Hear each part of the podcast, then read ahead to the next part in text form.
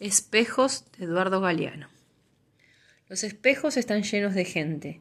Los invisibles nos ven. Los olvidados nos recuerdan.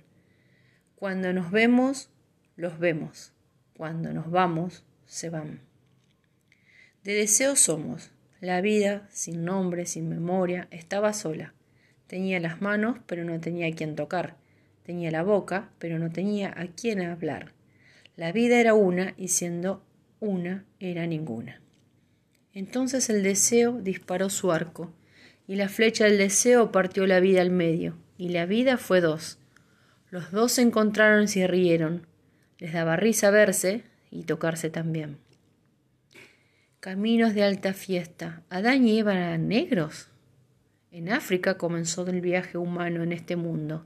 Desde allí emprendieron nuestros abuelos la conquista de los planetas.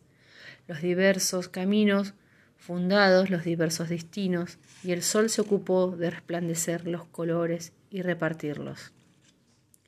Ahora las mujeres y los hombres arcoíris de la tierra tenemos más colores que el arcoíris del cielo, pero somos todos africanos emigrados, hasta los más blancos, blanquísimos, vienen de África.